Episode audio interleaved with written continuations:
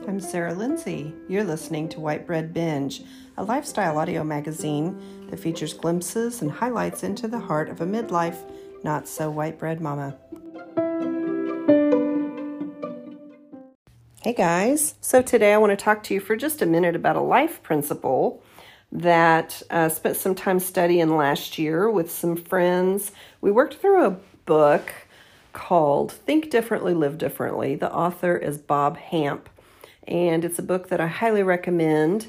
If you're interested in reading that, grab yourself a copy and go through that. It's really, really good. And at some point, I will probably do an in-depth review on that. Not today. Today, we're just going to talk about this life principle that he addresses. The life principle is this: what we look at is what we become. What we focus on is what organizes our soul. Now, your soul is comprised of your mind, your will, and your emotions.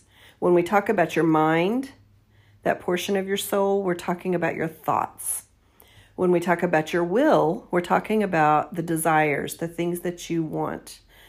And then we talk about the emotions, and that in, entails the feelings, the way you feel about things. So your soul is comprised of that, your mind, your will, and your emotions.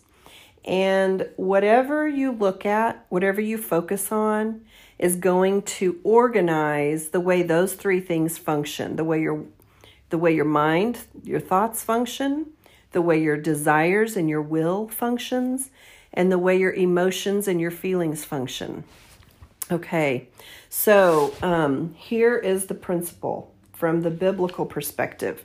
Matthew chapter six, verse thirty-three says, "Seek first his kingdom and his righteousness, and all these things shall be added to you." Now we know here, many of you have heard teachings and all kinds of things about this verse. We know that Jesus is talking about um, the cares of this world that we all struggle with. And in scriptures prior to verse thirty-three, he says, you know, you're worried about what you're going to wear, and you're worried about what you're going to eat, and you're worried about what you're going to do tomorrow.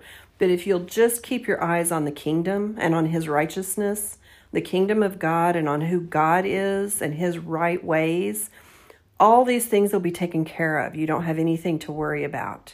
So this is a life principle that, um, you know, many times we read through those scriptures, or we sit under a, under a teaching that talks about that, but we don't realize the depth that this goes to in our daily lives. If we will really seek first the kingdom of God, if we will put his ways first, if we will dig into the word, if we will um, pursue worship, if we will spend some time talking to him, just spend some time in prayer, um, that is seeking first his kingdom. And you know, all of those cares, all of those things that we will, will worry about, all of a sudden they just become less and less worrisome when we just pour it all out to him, and we seek first his ways. We seek first his kingdom. Um, so that is the life principle that, that I want to put in front of you today. I would really love um, for you guys to be able to write this on a Post-it note or on a note card and stick it to your bathroom mirror, stick it um, on the uh, dashboard of your car so you're looking at it every day as you're driving around, or wherever you spend time at. If you have a chair that you sit in every morning and you, um, you know, sit and you look through social media, or you um, pick up your Bible and, and read a verse or two each morning, um, put this verse somewhere where you see it all the time. And it's just a great way. This is how we renew our mind. Um, it's a great way to remember to look at him first. Look at his ways, look at who he is, and, and his character, and his righteousness, and all the other cares of the world, all of the things that we focus on, all of that will begin to, um, we'll begin to see his right choices and the way he wants us to do things. And it just really changes the way we see things, and the way we um, feel about things, and the, the way we want things in life. It really will begin to change all those aspects, our mind, our will, and our emotions will begin to change when we change what we look at. So um, I know this time of year, a lot of us are struggling with seasonal uh, disorders. Um, depression is very prominent this time of year. The skies are gray and the weather is gloomy and we don't see much sunshine. Um, but I want to encourage you today. We do have sunny skies ahead. Um, the gloom and doom will pass away and we will have some beautiful sunshine headed our way with warmer temperatures. But right now, while we're, while we're in this season, let's seek first the kingdom of God. Let's seek first His righteousness. And you know what? The gray won't be so gray. Um, it, he, it just makes the day better. It makes the day brighter. It makes you feel more alive. It makes you think more positive thoughts. And it makes you desire things that bring life to your body instead of um, just temporary satisfaction or... Um, you know, things that we shouldn't be wanting, things that we don't need, things that aren't good for us. So, um, so yeah, I just want to encourage us today to keep our eyes focused on the kingdom. This is a life principle that um, when we apply it, it really does change everything. Seek first His kingdom. Seek first His righteousness. All these things will be added to us.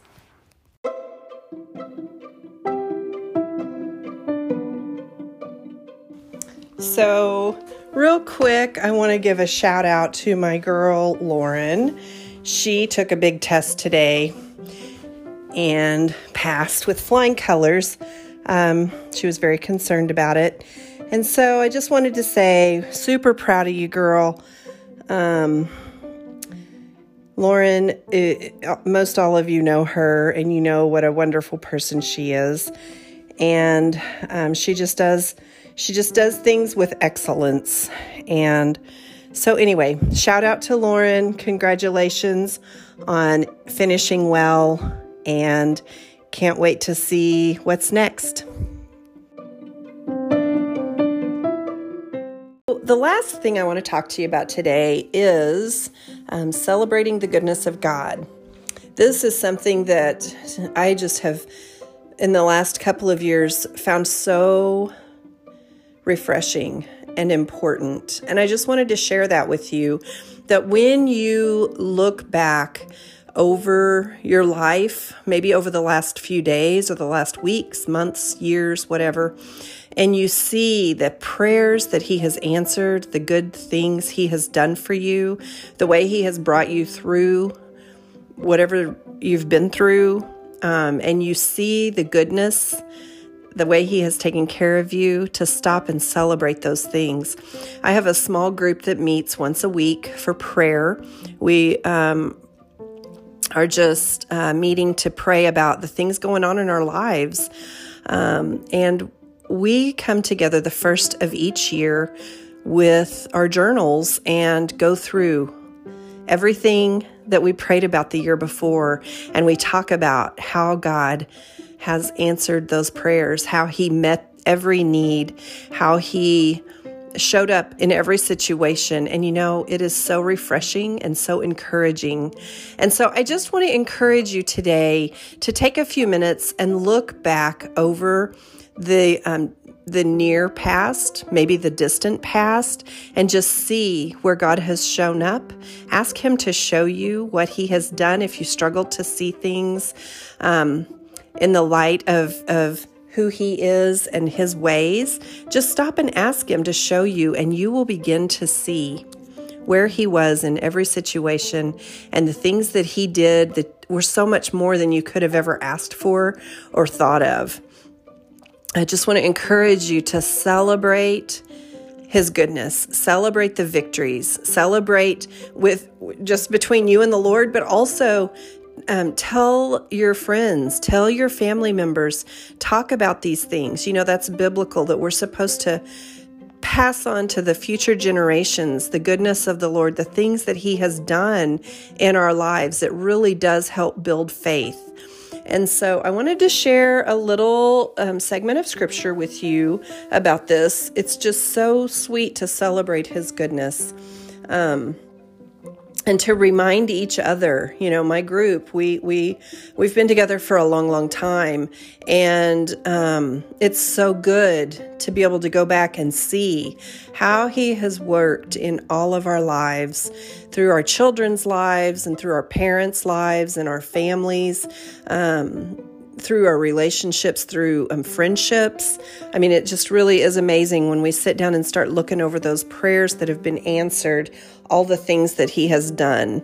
So today we're going to um, leave with Psalm one forty-five, verses five through seven. And this is just to praise the Lord for the goodness, for his goodness, and for the way he has done things in our lives.